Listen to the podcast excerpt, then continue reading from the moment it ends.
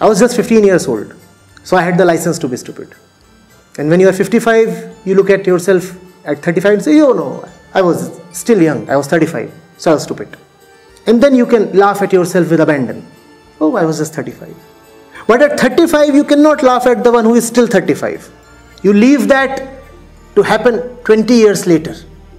And who will laugh at the one who is 55? There would be nobody left, don't worry. None of you are going to live that long. It's a very polluted earth. 75 is a very far cry. So why not laugh at yourself? Right now. Hmm?